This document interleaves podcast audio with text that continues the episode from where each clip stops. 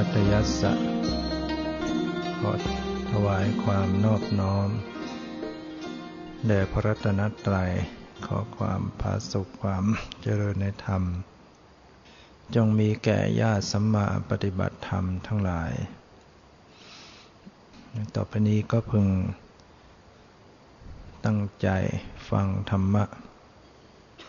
นั่นเป็นหลักคำสอนในทางพระพุทธศาสนา เกี่ยวกับการปฏิบัติกรรมฐาน การปฏิบัติกรรมฐานก็คือการเจริญสติระลึกรู้สภาวธรรมที่กำลังปรากฏ อันนี้สำหรับ วิปัสสนากรรมฐาน ต้องดำเนินสติ สติสมัชัญญะ ให้อยู่กับสภาวะปรมัตธรรมที่กำลังปรากฏเขาเรียกว่ากำหนดกำหนดก็คือการระลึกรู้นั่นแหละ ไม่ได้หมายถึงว่าต้องบริกรรม หรือพูดในใจจึงจะเรียกว่ากำหนด เพียงระลึกรู้ระลึกรู้ สิ่งที่ปรากฏ เพียงระลึกรู้อยู่นี่เรียกว่ากำหนด สิ่งใดมาปรากฏ ก็ระลึกรู้ นะสภาวธรรมอันใดปรากฏ ก็ใส่ใจระลึกรู้สิ่งเหล่านั้น ไม่ว่าจะเป็นทางกาย ทางใจ ทางตา ทางหู ทางจมูก ทางลิ้น คอยมีสติระลึกรู้อยู่เรียกว่ากำหนด เรียกว่าการปฏิบัติกรรมฐาน เจริญวิปัสสนากรรมฐาน เจริญสติปัฏฐาน สติสัมปชัญญะจะต้องมีเกิดขึ้นอยู่เสมอๆ ฉะนั้นต้องอาศัยความสำรวม มีความสำรวม มีความตั้งใจ มีความเพียร สติจึงจะเกิดขึ้น ถ้าไม่ตั้งใจ ไม่ใส่ใจ ปล่อยไปตามเรื่องตามราว โอกาสที่สติจะเกิดขึ้นก็ยาก ถ้าเรายังไม่ชำนาญ ยังไม่เป็นไปโดยอัตโนมัติ ถ้าคนที่ฝึกสติจนคล่องแคล่ว จนเคยชินสติก็สามารถจะเกิดขึ้นเองได้กำลังยืนเดินนั่งนอนทำการงานอะไรอยู่ก็ตาม จะพูดจะคิดจะฟัง จะเห็นจะได้ยิน จะรู้กลิ่นรู้รสรู้สัมผัส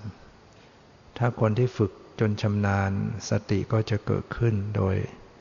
อัตโนมัติโดยธรรมชาติของมันที่อาศัยความชำนิชำนาญคล่องแคล่ว มันก็จะเกิดขึ้น แต่สำหรับผู้ใหม่เนี่ยผู้ใหม่เนี่ยจะต้องปลูกปลูกสร้างสติขึ้นถ้าปล่อยไปตามเรื่องตำรามันไม่เกิดหรอก เกิดยาก ต้องตั้งใจนะตั้งใจใส่ใจสำรวม จึงจะเกิดสติจึงจะเกิดขึ้นนะมีความตั้งใจ อย่างปกติ เวลาเปลี่ยนอิริยาบถมักจะลืมตัว เผลอสติ ปลี่ยนไปโดยไม่รู้ตัว จากนั่งเป็นลุกขึ้นยืนเนี่ยไปอย่างไม่รู้ตัว จากยืนมานั่ง หรือจากยืนไปเดิน จากเดินมานั่งเนี่ยมันถ้าไม่ตั้งใจให้ดีมันก็ไม่มีสติ หรืออิริยาบถย่อย การก้มเงย การเดี๋ยวซ้ายแล้วขวา การยกมือยก ขางอขา งอแขนเนี่ยถ้าไม่ตั้งใจว่าจะระลึกรู้เนี่ย มันก็จะหลงลืมสติไปหมด เคลื่อนไหวกายไปโดยขาดสติ ต้องตั้งใจ เป็นผู้ตั้งใจว่าเราจะเป็นผู้มีสติไว้เสมอทุกระยะ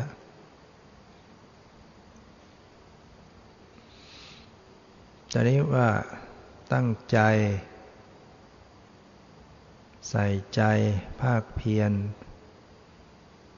ถ้าคนไม่มีความเข้าใจ มันก็ไม่รู้จะรู้อะไรระลึกรู้ไม่ตรง มันก็ไม่เข้าถึง สัจธรรมความเป็นจริง ฉะนั้นต้องมีความเข้าใจด้วย มีความเข้าใจว่าสติจะระลึกรู้ที่ไหนอย่างไร ที่จะเป็นสติปัฏฐาน ที่จะเป็นวิปัสสนากรรมฐาน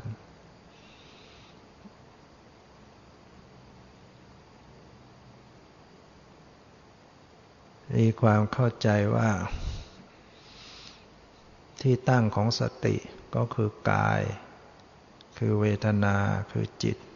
คือธรรมะ ต้องมีความเข้าใจว่ากายคืออย่างไร เวทนาคืออย่างไร จิตคืออย่างไร ธรรมะคืออย่างไร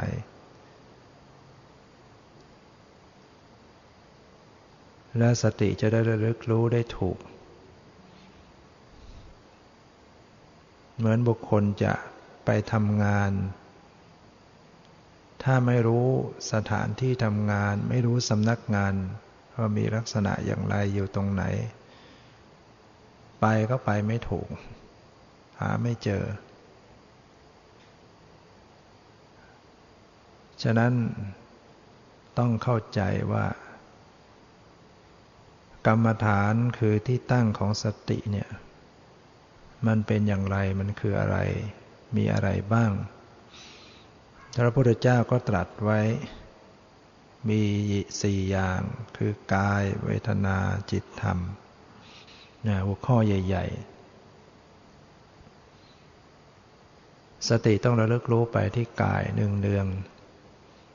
เวทนาหนึ่งเนือง จิตหนึ่งเนือง ธรรมะหนึ่งเนือง จึงจะเกิด ล เกิดผลคือความสงบคือสมาธิคือปัญญาเกิดขึ้น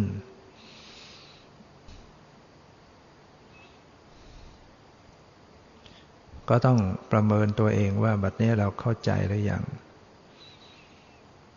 ที่ตั้งของสติ ลักษณะของสติ เป็นอย่างไร สติความระลึก ความระลึกกับการนึกคนละอย่างกันสติมันไม่ใช่การนึก การนึกนึกคิดเนี่ยมันเป็นมันเป็นอีกเรื่องหนึ่ง เป็นธรรมชาติอีกอย่าง เป็นตัววิตกวิจารณ์นะแต่สตินี่มันเป็นเป็นลักษณะระลึก ไม่ใช่นึก ระลึกรู้ ต่อสิ่งที่ปรากฏ เช่นกำลังหายใจเข้ากำลังหายใจออกเนี่ยก็เข้าไประลึกรู้ คือไปรู้ว่ากำลังหายใจ รู้ลมหายใจเข้า รู้ลมหายใจออก ถ้าคิด อาจจะไม่ต้องดูลมหายใจคิดถึงว่า เออหายใจเข้าหายใจออก แต่ไม่ได้เห็นลักษณะของลมหายใจ อย่างนั้นมันคิดนึกระลึกนี่มันต้องรู้สิ่งที่มีอยู่เป็นอยู่กำลังหายใจเข้าเนี่ยเข้าไประลึกรู้กำลังหายใจออกเข้าไประลึกรู้นะยิ่งการระลึกที่ละ เอียดลงไป ก็คือระลึกตรงต่อปรมัตถธรรม เป็นปัจจุบัน เช่นระลึกตรงต่อ ลักษณะความเย็นที่ปรากฏ ความร้อนที่ปรากฏ ความตึงที่ปรากฏ ความแข็งที่ปรากฏ ความสบายที่ปรากฏ ความไม่สบายที่ปรากฏ ไม่ต้องคิดนึกอะไร คือความเย็นกำลังมีอยู่ แล้วเข้าไประลึกรู้เนี่ยไม่ต้องนึกคิด ความแข็งกำลังปรากฏเข้าไประลึกรู้เนี่ยไม่ต้องนึกคิด ความไหวกำลังปรากฏเข้าไปรู้รู้เนี่ยไม่ต้องนึกคิด ความตึงกำลังปรากฏเข้าไประลึกรู้ ความตึงไม่ต้องนึกคิด อย่างเรียกว่าสติ สติสัมปชัญญะระลึกรู้ ไม่ต้องคิดนึกอะไร พอเย็นมากระทบก็เข้าไปรู้ตรงที่รู้สึกเย็น ตึงกระทบมารู้ตรงที่รู้สึกตึง อย่างนี้คือสติ หรือกำลังได้ยิน ระลึกระลึกตรงที่ได้ยิน ไม่ต้องคิด ถ้าคิดเนี่ยมัน มันเอาสิ่งที่ไม่มีไม่ปรากฏมามารู้ได้ คิดถึงว่าเออเราได้ยินว่าอย่างนั้นเราได้ยินอย่างนี้ ทั้งๆที่ความได้ยินมันมันยังไม่ปรากฏหรือมันปรากฏผ่านไปแล้ว อย่างนั้นมันนึกคิดเอาไม่ใช่สติ สติต้องระลึกกำลังได้ยินแล้วรรู้ระลึกเข้าไปใส่ใจระลึกลักษณะ ความได้ยินลักษณะที่ได้ยิน ตรงนั้นน่ะขณะนั้นน่ะผ่านไปแล้วก็แล้วไป ได้ยินแล้วมันก็ดับไปแล้วถ้ามัวไปคิดนึกตามถึงเรื่องได้ยินสิ่งที่ได้ยิน มันเลยไปแล้ว หมดไปแล้ว กลายเป็นนึกคิดแล้วดังนั้นสติจะเกิดต้องเกิดขณะที่กำลังได้ยิน กำลังได้ยินได้ยินได้ยินระลึกระลึกระลึกเนะี่ยมันดับไปแล้วก็แล้วไป ก็รู้อันใหม่ รู้รู้สภาวะอันใหม่ อาจจะได้ยินอันใหม่ อาจจะมีความเย็นมากระทบ มีความแข็งมาปรากฏ มีการเห็นมีความรู้สึก ทางใจปรากฏ ความคิดปรากฏก็กำหนดรู้นี่การเจริญสติ มันจะอยู่ในสติปัฏฐานเนี่ยใหม่ๆก็ระลึก ด้านใดด้านหนึ่งระลึกรู้ด้านกาย ดูลมหายใจเข้าออก เข้าระลึกรู้ออกระลึกรู้ ให้รู้ทัน รู้ทันดูทุกขณะลมหายใจ นี่เป็นการเจริญสติ อยู่กับกาย กายสังขารสิ่งที่ปรุงแต่งกาย คือลมหายใจลมหายใจท่านเรียกว่ากายสังขารมีลม ร่างกายจึงดำรงอยู่ได้ ถ้าหมดลม ร่างกายก็อยู่ไม่ได้ คนตายไม่มีลมหายใจให้ลมหายใจนั่นเรียกว่ากายสังขารระลึกลมเข้าระลึกลมออก ดูลักษณะของลม ว่ามันยาวมันสั้น ต้นลม กลางลมที่สุดของลม ผ่อนระงับลมให้ใจให้ดีให้ละเอียด คือถ้าหากว่าลมมันไม่ระงับเนี่ย ลมมันไม่ละเอียดเนี่ย มันจะอึดอัดเนี่ยต้องทำลมให้ละเอียด เพราะลมไม่ใจเนี่ย มันลมเนี่ยมันมีลักษณะตึงเมื่อสูดเข้าไปในร่างกาย มันก็ไปทำให้ตึง ตึงหน้าอกหน้าท้อง ตึงตามร่างกาย ถ้ามันคลายออกมันก็หย่อนคลาย แล้วมันเข้าไปใหม่ทีเวลามันเข้าไป เวลาออกออกน้อยเข้ามาก พอเข้าไปใหม่ก็ไปอัดกันอีกยันกันอีกมันก็ตึงมาก ฉะนั้นนอกจากว่า จะกำหนดดูลมหายใจแล้วต้องหัด ปล่อยให้ลมเขาเป็นไปตามธรรมชาติ เขาจะเข้ายาวเข้าสั้น ออกยาวออกสั้น เข้าช้า ก็ตามปล่อยเข้าไปนะสติสัมปชัญญะเป็นเพียงเหมือนผู้ดูเขาเฉยๆไม่ไปบังคับไม่ไปจัดแจง ถ้าเราไปจัดแจงมันจะอึดอัดนะลมหายใจมันเดินไม่สะดวก แต่นี้เมื่อปรับผ่อนผ่อนระงงับ ลมหายใจ ลมจนลมละเอียดเนี่ย พอลมละเอียดเนี่ยตอนนี้มันจะสบายขึ้น เวลาจะกำหนดดูอะไรตั้งอะไรมันก็จะไม่ไม่เสียดแทงไม่อึดอัดกายมันเบาใจเบา ถ้าลมมันหยาบเนี่ยพอลมมันหยาบเราดูไปดูมา เดี๋ยวมันก็แน่นอึดอัด ต้องให้ลมมันละเอียด พอลมมันละเอียดแล้วตอนนี้มัน มันไม่เสียดแทง จะกำหนดตรงไหนอย่างไรก็เลย ก็ไม่เสียดแทง พอร่างกายมันไม่ถูกการเสียดแทง การกำหนด ที่จะไปจับสภาวะที่ละเอียดมันก็จะได้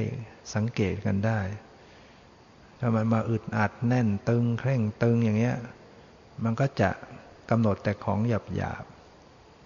มันก็จะมาดูแต่เคร่งตึงอึดอัดเป็นทุกข์ ของที่ละเอียดลงไปก็ก็ถูกบังหมด การปฏิบัติยังต้องให้ลมมันละเอียด ในสติปัฏฐานท่านจึงสอนว่า พึงระงงับลมหายใจ หายใจเข้า ศึกษาว่าจะเป็นผู้ระงงับกายสังขาร หายใจเข้าพื่อศึกษาว่าจะเป็นผู้ระงงับกายสังขารหายใจออก ระงับลมหายใจไม่ได้หมายถึงกลั้นไว้ทั้งหมด คือรู้จักปรับผ่อน ไม่ใช่หายใจพรวดพลาดพรวดพลาด หายใจอย่างไรที่มันจะนุ่มนวลเข้าออกเข้าออกอย่างนุ่มนวลแล้วก็ต้องมีการปรับผ่อนผ่อนระงงับนี้ผู้ปฏิบัติต้องต้องมีความฉลาด สังเกตสังกาดูว่าหายใจ อย่างไรที่มันจะนุ่มนวล นะละเอียดลงไป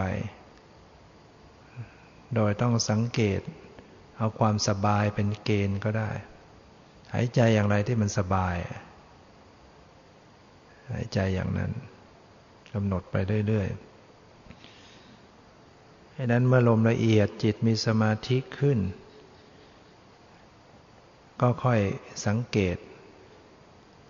สภาวะอื่นๆต่อไป สังเกตเวทนา ความรู้สึกเออเวลาให้ใจเข้ารู้สึกอย่างไรให้ใจรู้รู้สึกอย่างไร สบายไม่สบาย มันจะมีเวทนาอยู่ เป็นสุขเวทนาเป็นทุกขเวทนาที่กายเนี่ยกำหนด จิตกำหนดธรรมนะ ธรรมก็คือสภาวะธรรมต่างๆ ทั้งส่วนที่เป็นรูปทั้งส่วนที่เป็นนามกำหนดความตึงหย่อนไว้ เย็นร้อนนี่ก็ถือว่าเป็นสภาพธรรม เป็นเป็นธรรมส่วนรูปธรรม หรือถ้าไปดูในกระแสจิต ก็พบว่าจิตมันเป็นกุศลบ้างอกุศลบ้าง บางครั้งก็เป็นอกุศลธรรม มี ความฟุ้งซ่าน มีความหงุดหงิด มีราคะ มีโกรธ แค้น มีท้อถอยเบื่อหน่าย มีสงสัยเหล่านี้เป็นอกุศลธรรม มันเกิดขึ้น ก็กำหนดดูรู้อาการของสิ่งเหล่านี้เรียกพิจารณาธรรมในธรรมนะธรรมเนี่ยมันมีทั้งกุศลธรรม อกุศลธรรม อัพยากตธรรม ที่พระสวดว่ากุศลธรรมะกุศลธรรมะพยากตาธรรมะธรรมทั้งหลาย ที่ ไม่มีโทษให้ผลเป็นความสุข สักแต่ว่าเป็นสภาวธรรม ไม่ใช่สัตว์ ไม่ใช่ชีวะ ไม่ใช่สัตว์บุคคล เป็นธรรมที่มีไม่มีโทษให้ผลเป็นความสุขมีอยู่ เรียกว่ากุศลธรรม ธรรมชาติที่มีโทษให้ผลเป็นความทุกข์ เป็นธรรมที่ไม่ใช่สัตว์ ไม่ใช่ชีวะ เป็นธรรมที่มีโทษให้ผลเป็นความทุกข์ก็เรียกว่าอากุศลธรรม หรืออกุศลธรรมมาธรรมทั้งหลายที่มีโทษให้ผลเป็นความทุกข์ นะก็คือประเภทจิตและเจตสิกที่ประกอบที่เป็นอกุศล เป็นฝ่ายโลภะเป็นฝ่ายโทสะเป็นฝ่ายโมหะ มันเกิดขึ้นในจิตในใจเนี่ยก็กำหนดดูรู้เท่าทัน บางครั้งจิตมันก็เป็นกุศล มีความเมตตา มีความสงสาร มีความพลอยยินดี มีสมาธิ มีสติ มีศรัทธา ก็กำหนดพิจารณา สภาวธรรมในกระแสจิต ให้รู้ลักษณะของกุศลธรรมเหล่านี้ที่มันเกิดขึ้น มันเกิดขึ้น มันปรากฏ มันตั้งอยู่ไหม คงอยู่ไหม มันเปลี่ยนแปลงไหม อกุศลธรรมาธรรมที่เป็นอกุศลก็ตาม มันเกิดขึ้นก็กำหนดดู มันเกิดขึ้นได้อย่างไร มันตั้งอยู่แล้วมันจางลง คลายลง มันไม่เกิดขึ้นอีกอย่างไรดูกันไป จะเป็นราคะเป็นโทสะเนี่ยมันเกิด เวลาที่สติสมัชัญญะไปไปจับไปดูไปรู้ มันจะปรับกันเองเนี่ยถึงแม้ไม่ต้องไปอ้อนวอนให้มันดับให้มันหาย มันดับมันคลายมันหายมันเอง เพียงสติสมัชัญญะเข้าไปรู้ อาการรู้ธรรมชาติในจิต ด้วยความเป็นปกติด้วยความวางเฉยปล่อยวาง จิตมันจะคืนสภาพเอง เวลาที่จิตใจมันเกิดอกุศลอยู่เนี่ย ไม่ว่าจะเป็นราคะโทสะเป็นฟุ้งซ่านเป็นไม่สบายในใจ เรามีสติสมัชัญญะเข้าไปอย่างรู้ให้จดลักษณะของมัน ดูอาการของมัน ดูปฏิกิริยาดู สภาวะความรู้สึกของกิเลสของอกุศลธรรมที่มันแสดงตัวอยู่ ดูไปดูไปดูไปดูไป แต่ดูอย่างวางเฉย ดูอย่างปล่อยวางดูอย่างปล่อยวางดู สภาพอกุศลธรรมเหล่านั้นเขาจะจางเขาจะคลายเขาจะหายไปในที่สุด กลับมาเป็นจิตที่เป็นกุศล เป็นความโปร่ง เป็นความเบา เป็นความผ่องใสขึ้นเนี่ย ด้านสติสมัชัญญาเนี่ยมันมันปรับสภาพจิตใจได้เนเวลาจิตใจเกิดความทุกข์เกิดความไม่สบายใจเกิดความร้อนใจไม่สบายใจ สติสมัชัญญาเข้าไปดูไปดูไปดูไปดู มันจะคลายให้ดู มันจะจางมันจะหาย และมันก็เป็นการเจริญเพื่อปัญญาด้วย ปัญญาก็จะค่อยเกิดพิจารณาเห็นสภาพวัธรรมวัธรรมเหล่านี้ ก็สักแต่ว่าเป็นธรรมเป็นธรรมชาติ ไม่ใช่สัตว์บุคคลตัวตนเราเขาจริง ๆ มีสภาพอย่างนี้เปลี่ยนแปลงไปหมดไปเกิดขึ้นอีกจางคลายหมดไป ก็ค่อยๆสะสมเหตุปัจจัยของปัญญาขึ้นเนี่ยการปฏิบัติธรรมนั้นจึง ให้คุณให้ประโยชน์ ทั้งปัจจุบัน ปัจจุบันที่กำลังเจริญสติอยู่ ก็ทำให้กิเลสคลี่คลายหายลงไปจิตใจผ่องใสปลอดโปร่ง เป็นคุณเป็นผลเกิดขึ้น ส่วนผลในอนาคตเมื่อสติสะสมปัญญายิ่งขึ้นยิ่งขึ้น ความปรากฏแจ้งชัดของปัญญา ก็จะสามารถกำจัดชำระจิต ให้สะอาดขึ้น ให้บริสุทธิ์ขึ้นไปตามลำดับ จนถึงขั้นปัญญาในโลกุตละ ซึ่งจะพังหารอนุสัยกิเลสให้ขาด เป็นสมุดเฉดให้ขาดไปเลย กิเลสตัวไหนที่มักปัญญาในมักตัดได้กิเลสตัวนั้นจะขาดไปเลย จะไม่ฟื้นขึ้นมาในจิตใจได้อีก แต่ว่าในระยะที่เป็นปัญญาในส่วนวิปัสสนาญาณเป็นโลกียะเนี่ยมันยังตัดขาดไม่ได้ มันได้ละเป็นขณะขณะเป็นช่วงช่วง แต่อาศัยระลึกรู้บ่อยๆ ปัญญาเกิดขึ้น พิจารณาบ่อยๆ ละไปบ่อยๆนะกิเลสก็ค่อยอ่อนกำลังลงไป ถ้าเราไม่ปฏิบัติเลย ไม่มีอะไรไปตัดกำลังกิเลสเลยเนี่ย ก็จะเป็นคนที่กิเลสหนานแน่น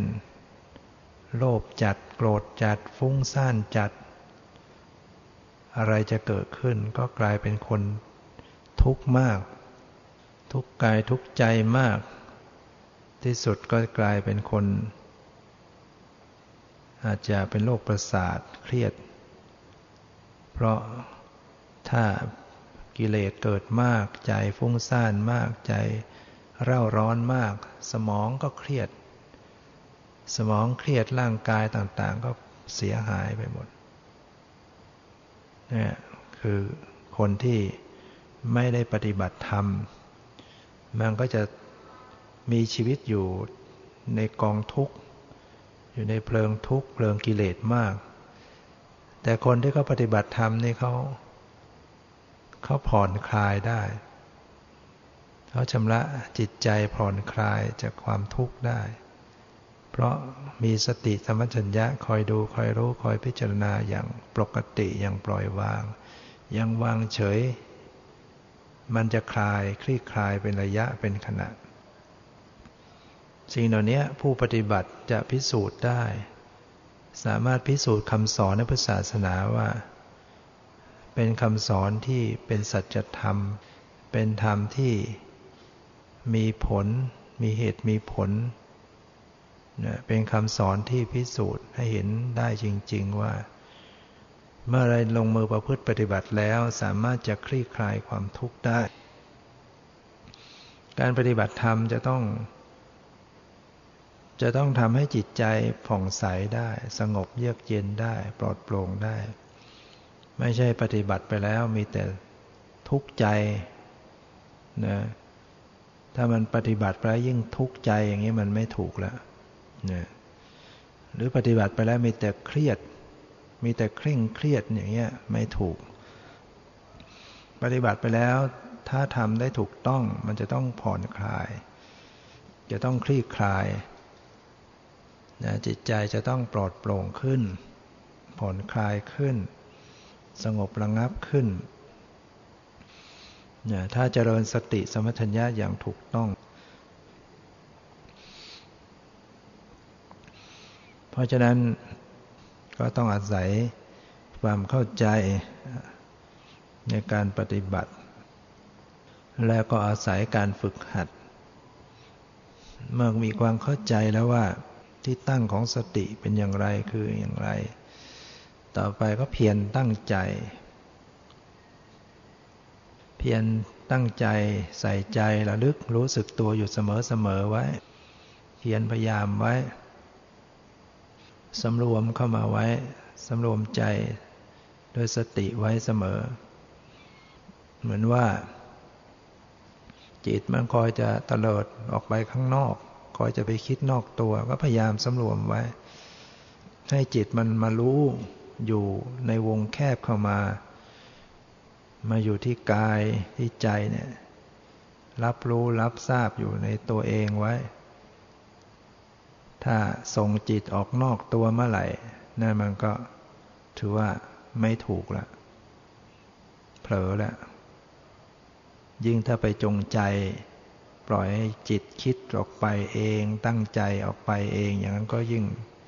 ไปกันใหญ่ ได้สติขึ้นมาต้องกลับเข้ามา รู้เข้ามาน้อมเข้ามา โอปนัยโกพึงน้อมเข้ามาใส่ตน รู้ในตน การปฏิบัติธรรมเนี่ยไม่ อย่ารู้ออกไปข้างนอก ต้องรู้กลับเข้ามาข้างใน จริงอยู่ชีวิตประจำวันเราจะต้องมีการมอง มีการฟัง มีการรับรู้สิ่งต่าง ๆ ภายนอก แต่ว่าเราจะต้องน้อมสัมผัสสัมพันธ์เข้ามาสู่ข้างใน ดูอะไรข้างนอกก็ดูเพื่อเป็นกติ เป็นสิ่งที่จะเป็นเครื่องเตือนใจ เป็นสิ่งที่จะเป็นข้อเปรียบเทียบ แล้วก็น้อมเข้ามาหาข้างในไว้ ดูแล้วให้มันเกิดพิจารณาเข้ามาสู่ข้างใน อย่าคิดเลื่อยไปข้างนอกอย่างบางคนก็ดูใบไม้ร่วงหล่นเขาพิจารณาเออมันก็ไม่เที่ยงใบไม้ร่วงที่สุดหลุดจากขั้ว ใบสดก็มีใบแห้งก็มี ชีวิตเราก็ไม่จีรังยั่งยืนมันก็น้อมเข้ามาสู่ข้างใน กำหนดเข้ามาสู่ข้างในในกายในจิตในปัจจุบันนี่เรียกว่าประสบการณ์ภายนอก เป็นเครื่องเตือนใจน้องเข้ามาหาภายใน ไปเห็นสิ่งต่างๆ ภายนอก เห็นคนแก่ เห็นคนเจ็บ เห็นคนตาย พิจารณามันเกิดความสังเวชเนาะตัวเราก็หนีความเป็นอย่างนี้ไม่พ้น เราก็ต้องแก่ต้องเจ็บ ต้องตายเหมือนกัน ก็น้องเข้ามาสู่ข้างใน อย่าคิดเลื่อยไปจนไม่ไม่ลืมจนลืมเนื้อลืมตัวลืมกายลืมใจตัวเองเราจะพิจารณาธรรมะอะไรภายนอกเนี่ย ก็พิจารณาเพื่อเป็นเครื่องเตือนใจสกิดใจที่จะไม่ประมาท ให้เกิดความสสังเวชสลดใจแล้วก็น้อมเข้ามาสู่ข้างในนะ ถ้าคนที่สติสมปชัญญะมั่นคงอยู่กับการกำหนดรู้ในกายในใจแล้ว มันก็ไม่ต้องออกไปพิจารณาอะไรข้างนอกหรอกเพราะว่าการนึกออกไปข้างนอกมันเป็นเรื่องสมมุติ เป็นเรื่องอดีตอนาคต เป็นเรื่องสมมุติ เป็นเรื่องสัตว์บุคคล ถ้าสามารถมีสติอยู่ข้างในอยู่แล้ว ก็พิจารณากันอยู่ข้างใน ดูกันไปข้างในในกายในจิตนะยิ่งถ้าเจริญสติได้ตรงต่อสภาวธรรมที่ปรากฏก็ไม่ต้องไปคิดอะไรระลึกสิ่งที่ปรากฏหมดไป ปรากฏหมดไป ปรากฏหมดไปอยู่เนี่ยนะ ความรู้ ความเห็นความแจ่มแจ้ง มันต้องแจ่มแจ้งในปัจจุบัน ไม่ใช่แจ่มแจ้งจากความคิด ไม่ใช่ว่าเราต้องคิดให้มาก ๆ ไว้ วิจัยวิจารณ์อะไรมาก ๆ จะได้เกิดปัญญา ถ้าวิจัยวิจารณ์แล้วก็กระจายออกไปหมด ไหลลืมข้างในเนี่ยมันก็ไม่มีโอกาสรู้แจ้ง เพราะสติไม่ได้สัมผัสต่อความเป็นจริง ความเป็นจริงคือสภาวะปรมัตรูปนามกำลังปรากฏอยู่ข้างในในกายในจิต มันจะมองไม่เห็น ถ้าโมคิดนึกคิดนึกคิดนึกวิจัยวิจารณ์มันจะไม่เห็นสภาวะข้างใน แต่ถ้ามันคิดนึกพิจารณาวิจัยวิจารณ์แล้วก็รวมน้องเข้ามาข้างใน รู้ลึกซึ้งต่อสิ่งที่ปรากฏ อันนั้นมันก็จะเป็นประโยชน์ได้ นะความนึกคิดพิจารณาธรรมเหล่านั้นก็จะเป็นปัจจัยเข้ามาได้ แต่ถ้าคิดเตลิดเรื่อยไปนั่นก็ออกไปหมด ถ้าคนที่สติเขาสัมผัสสัมพันธ์อยู่ข้างในแล้วเขาก็ไม่ต้องคิดอะไรไอ้ที่คิดพิจารณาพิจารณาเพื่อจะเป็นปัจจัยต่อการรวมรู้เข้ามาสู่ข้างใน ให้พิจารณาสภาวะธรรมจริง ๆ เพราะว่าจริง ๆ มันมีความเปลี่ยนแปลงอยู่แล้ว ไม่ต้องคิดนึกอะไรมันก็เห็นความเปลี่ยนแปลงอยู่แล้ว รูปนามเนี่ยสภาวะ มันเปลี่ยนแปลงมันเกิดดับอยู่แล้ว เราไม่ต้องคิดอะไรก็จะเห็นความเปลี่ยนแปลงของมันนะนับตั้งแต่สิ่งที่มาสัมผัสทางกายในของหยาบหยาบเย็นร้อนอ่อนแข็งหย่อนตึง สบายไม่สบายเนี่ยมันเปลี่ยนแปลงอยู่แล้ว ถึงไม่ต้องคิดมันก็เปลี่ยนแปลงโดยธรรมชาติของมัน เย็นกระทบก็เปลี่ยนไปดับไป แข็งกระทบก็เปลี่ยนแปลงดับไป ตึงกระทบไหวกระทบปวดเจ็บ สบายไม่สบายมันเปลี่ยนแปลงอยู่แล้ว ไม่ใช่มันเปลี่ยน ไม่ใช่มันเปลี่ยนแปลงเพราะเราไปคิดนึกนะความเปลี่ยนแปลงมันเป็นโดยธรรมชาติของมัน ธรรมชาติเหล่านี้มันเปลี่ยนแปลงของมันอยู่แล้ว ใครจะรู้หรือไม่รู้ จะคิดหรือไม่คิดตัวของมันเปลี่ยนอยู่ตลอดเวลาเป็นธรรมชาติที่สลายตัวเปลี่ยนแปลงตลอดเวลา เพียงแต่ว่าเจริญสติให้มันตรง ตรงตัวของธรรมชาติเหล่านี้ที่กำลังปรากฏ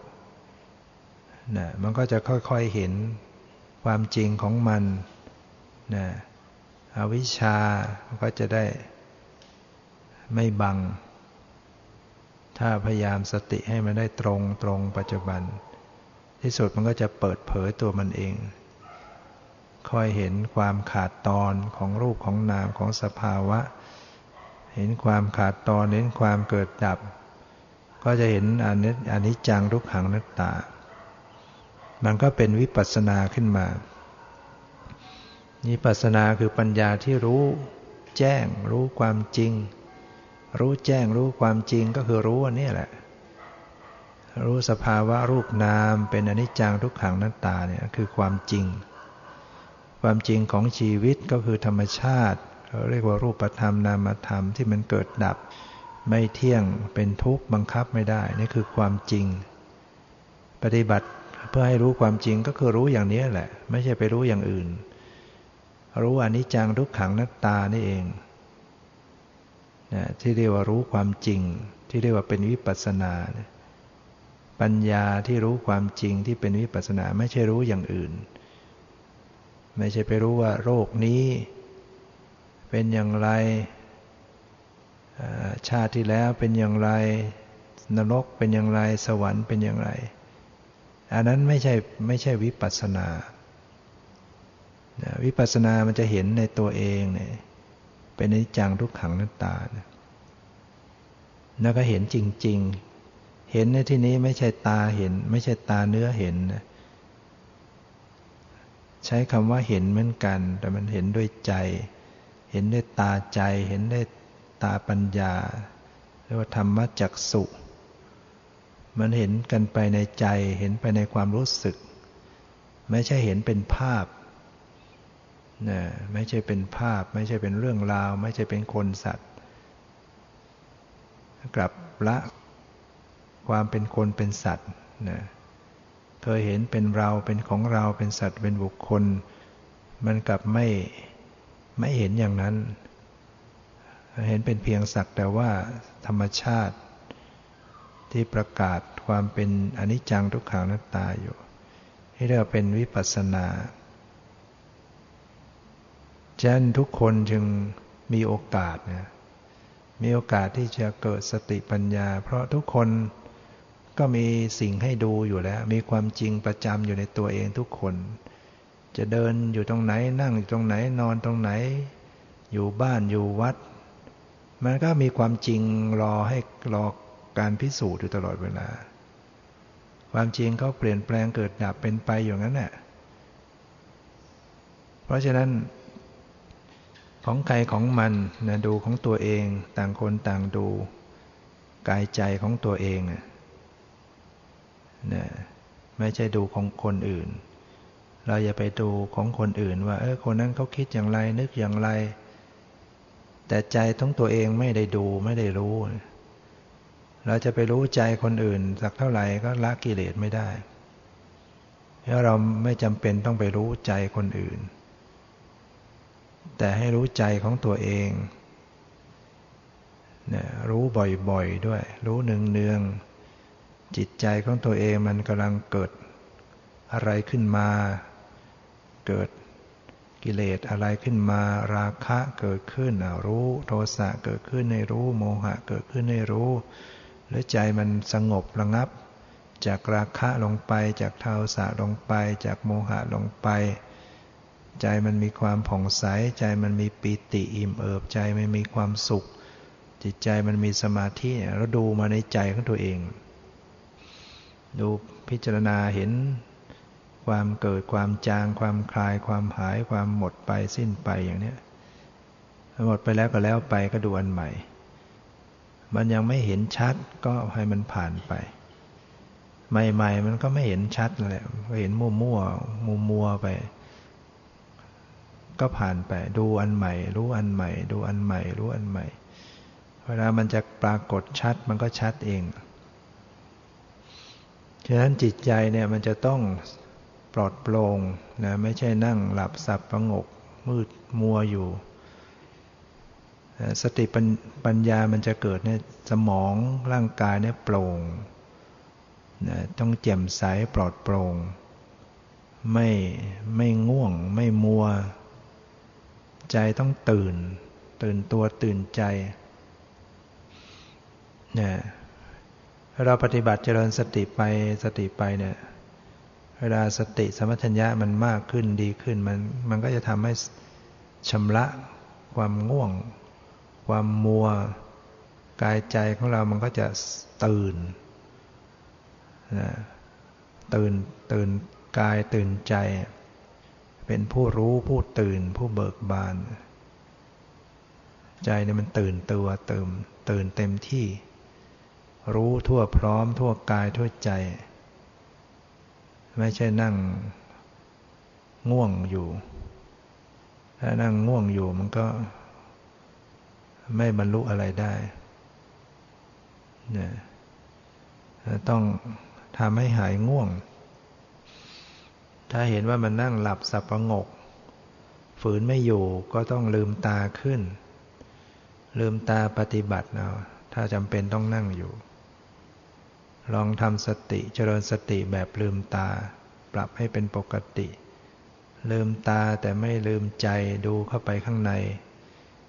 ถ้ามันไม่ไหวก็ลุกขึ้นเดิน เปลี่ยนอิริยาบถเดินจงกรมไปเดินกลับไปกลับมา ถ้าเดินแล้วยังง่วง ก็ให้เดินอย่างมองอย่างธรรมดา อย่ามองนิ่งอยู่อย่างเดียว มองใช้สายตามองอะไรธรรมดา มันจะหายง่วงนะหรือว่าให้กำหนดจิต นั่งอยู่เนี่ยลองกำหนดจิตดู จิตที่มันหมดความรู้สึก จิตที่มันมีความรู้สึก เวลาหลับจิตมันหมดความรู้สึก เวลาตื่นจิตมีความรู้สึก ดูเงื่อนต่อกันนะในจิต ใจมันรู้มันหมดความรู้สึกอะพอมันมีความรู้สึกก็ดู ดูว่ามันหมดความรู้สึก มีความรู้สึก มันหลับมันตื่นเนี่ยถ้าดูได้ตรงบ่อยๆ ตรงนั้นจิตมันจะตื่น จะหายง่วงนั่นจะกระจายหายง่วงนั่นก็เป็นวิปัสสนาด้วย เป็นการระลึกถึงลักษณะของจิต ระลึกพิจารณาเห็นธรรมในธรรม ธรรมคือความง่วงที่ปรากฏในจิต หรือมันดูเวทนาทุกขเวทนาไปในตัว ที่มันมึนมันซึมในสมองนะ่ะกำหนด อย่างลงไปอย่างลงไปอย่าต้องเอาชนะนะต้องเอาชนะความง่วงด้วยความเพียร เพียรก็เพียรมีความภาคเพียรแล้วมันก็ กำหนดลงไปกำหนดลงไปมันมีสมาธิขึ้นมาจิตมันกำหนดเรื่อยๆเรื่อยๆมันก็รวมตัวพอรวมตัวเป็นสมาธิมันก็กระจายไปเองนะตัววิตกยกจิตขึ้นสู่อารมณ์กรรมฐานไว้เวลามันจะหลับมันจะหลับก็ตั้งสติกำหนดดูให้ให้ตรงลักษณะของมันไว้ ถ้าเวลามันท้อถอยท้อแท้เบื่อหน่าย ก็ประคองใจของตัวเอง ดูความเบื่อนั่นแหละดูความท้อถอย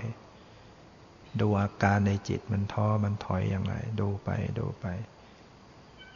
ว่ามันเกิดมันจางมันคลายมันหรือมันหายไปนะ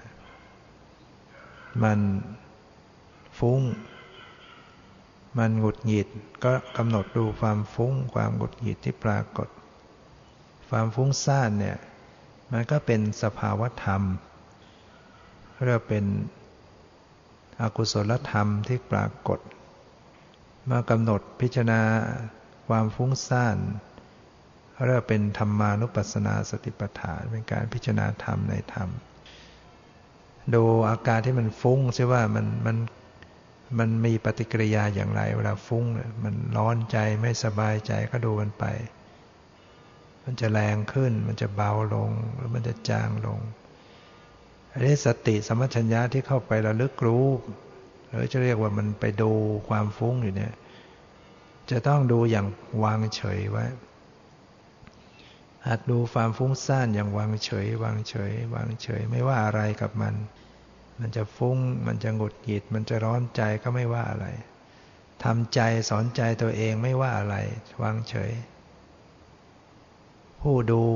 คือสติสมัชัญญาเนี่ยเขาวางเฉยเขาแยกตัวออกมาต่างหากฟุ้งก็ฟุ้ง ผู้ดูก็ดู ไม่ไปฟุ้งด้วย เห็นความฟุ้งแต่ไม่ฟุ้งด้วย แยกตัวดูอยู่ต่างหากนะไอ้ความฟุ้งซ่านเหล่านั้นก็จะแปลสภาพจางคลายให้ดู หายไปในที่สุดนะเพราะฉะนั้น ดูอย่างผู้ดู ดูสักแต่ว่าดู รู้สักแต่ว่ารู้ อย่าไปวุ่นวายกับมันด้วย สักแต่ว่าไว้ฟุ้งก็สักแต่ว่าฟุ้งไม่ได้ไปบังคับมันจะฟุ้งก็ไม่ว่าอะไร จะเกิดอีกก็ไม่ว่าอะไร จะจางไปก็ไม่ว่าอะไร จะแรงขึ้นทำใจเหมือนไม่ได้ว่าอะไรกับมัน ก็ดีแล้วมันเกิดมันก็จะได้ดู เกิดขึ้นมาจะได้ดู เพราะมันก็เป็นสภาวธรรม มันมันอยู่ไม่ได้แล้วพอสติสมัชญะเข้าไปดูอย่างวางเฉย จิตมันจะแปลสภาพเป็นคลายหายไปนะนอกจากว่าไปดูอย่างบังคับ ไปดูอย่างความเกลียดชัง ไปดูแบบความอยาก อยากจะสงบ ดูอย่างอยากสงบ อยากสงบ ดูอย่างเกลียดไม่เอาไม่ชอบเกลียดเหลือเกินฟุ้งหงุดหงิด มันก็ไปใส่เชื้อ ใส่เชื้อมันก็เพิ่ม อย่างนี้ไม่ถูก เราปฏิบัติไม่ถูก สติสมัชัญญาไม่บริสุทธิ์นะไม่ได้เป็นธรรมฝ่ายบริสุทธิ์ มันมีกิเลสเจือกำกับไปด้วย มีตัณหา มีโลภะโทสะกำกับ มีอภิชาและโทมนัสฉะนั้นพระพุทธเจ้าจึงสอนว่าพึงละอภิชาและโทมนัสในโลกเสียให้พินาศคือเวลากำหนดกายเวทนาจิตธรรมเนี่ย อย่างเช่นกำหนดความฟุ้งเนี่ยอย่าไปยินร้ายกับมัน ให้หัดวางเฉยอยู่ อย่าไปยินร้ายไปไม่พอใจ มันก็ยิ่งฟุ้งนี่ยให้วางเฉยไว้นะอย่าไปอยากสงบ สงบก็ได้ไม่สงบก็ได้จะดู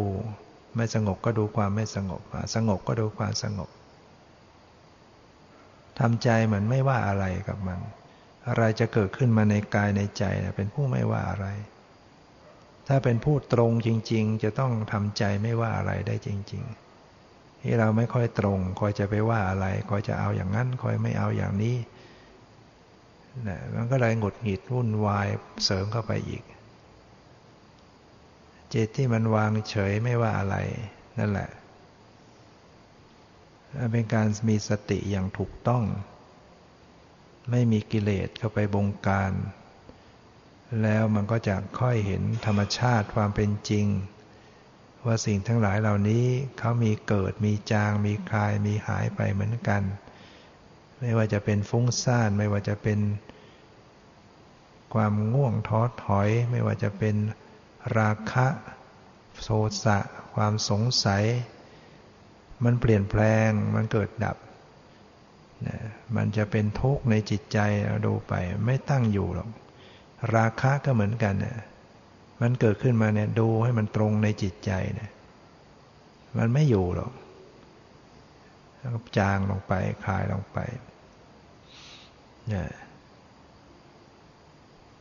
แล้วก็คอยสังเกตอีว่ามันเกิดขึ้นได้อย่างไรเผลอมันเกิด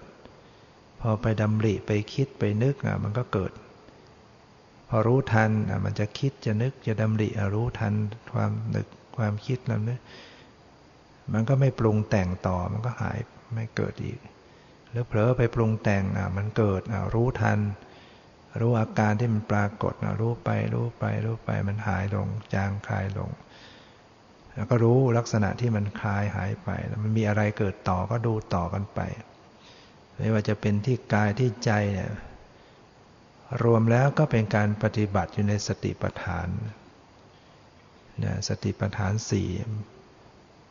ทำสติปัฏฐานสี่ให้สมบูรณ์ บางครั้งรู้กาย บางครั้งรู้เวทนา บางเวลารู้จิต รู้จิต รู้ธรรมในธรรม แล้วแต่นะเมื่อฝึกมากขึ้นมากขึ้นก็ไม่ต้องไปบังคับให้มันเป็นขั้นเป็นตอนแล้วนะ ใหม่ ๆ แล้วก็เอาเป็นขั้นเป็นตอนมาก่อน ดูหัดดูกายไปก่อน ดูลมหายใจดูอิริยาบถต่อต่อมาก็เริ่มไปสังเกตความรู้สึก เวทนา สภาวธรรม ทั่วทั่วกายจนกระทั่งน้องเข้าไปถึงจิตใจดูจิตดูใจ พอดูทั้งกายทั้งใจเป็นคราวนี้ก็ไม่เลือกแล้วอะไรปรากฏผุดรู้อะไรปรากฏผุดรู้ รู้ทันรู้ทันรู้ทันเนี่ย แล้วก็ฝึกปล่อยวาง ปล่อยวาง สติระลึกปล่อยไป สติระลึกกว่าปล่อยไป รู้อะไรก็ปล่อยหมด ปล่อยหมด ปล่อยหมด ไม่ยึดถือไม่ไม่เอาอะไรทั้งหมด แต่รู้แต่ดูแต่พิจารณา ปล่อยก็ไม่ใช่ปล่อยแบบทิ้งไปนะ ปล่อยแบบสังเกต การระลึกต้องมี สังเกตก็ต้องมี ปล่อยวางก็ต้องมี ความเพียรก็ต้องมี มันผสมกันไปนะต้องมีการสังเกตด้วยระลึกและสังเกต สังเกตอะไร สังเกตเพียงแค่ความเปลี่ยนแปลง สังเกตแค่มันเกิดมันหมด หรือสังเกตมันบังคับไม่ได้ สังเกตเฉพาะเป็นปัจจุบันอย่าไปคิดยืดยาว สติเป็นตัวระลึก สัมปชัญญะเป็นตัวสังเกตพิจารณา หรือปัญญาความเพียรก็มีอยู่ สมาธิมีอยู่ ความปล่อยวางก็ต้องมีอยู่ผสมกันไปนความปล่อยวางก็คือความไม่โลภไม่โกรธ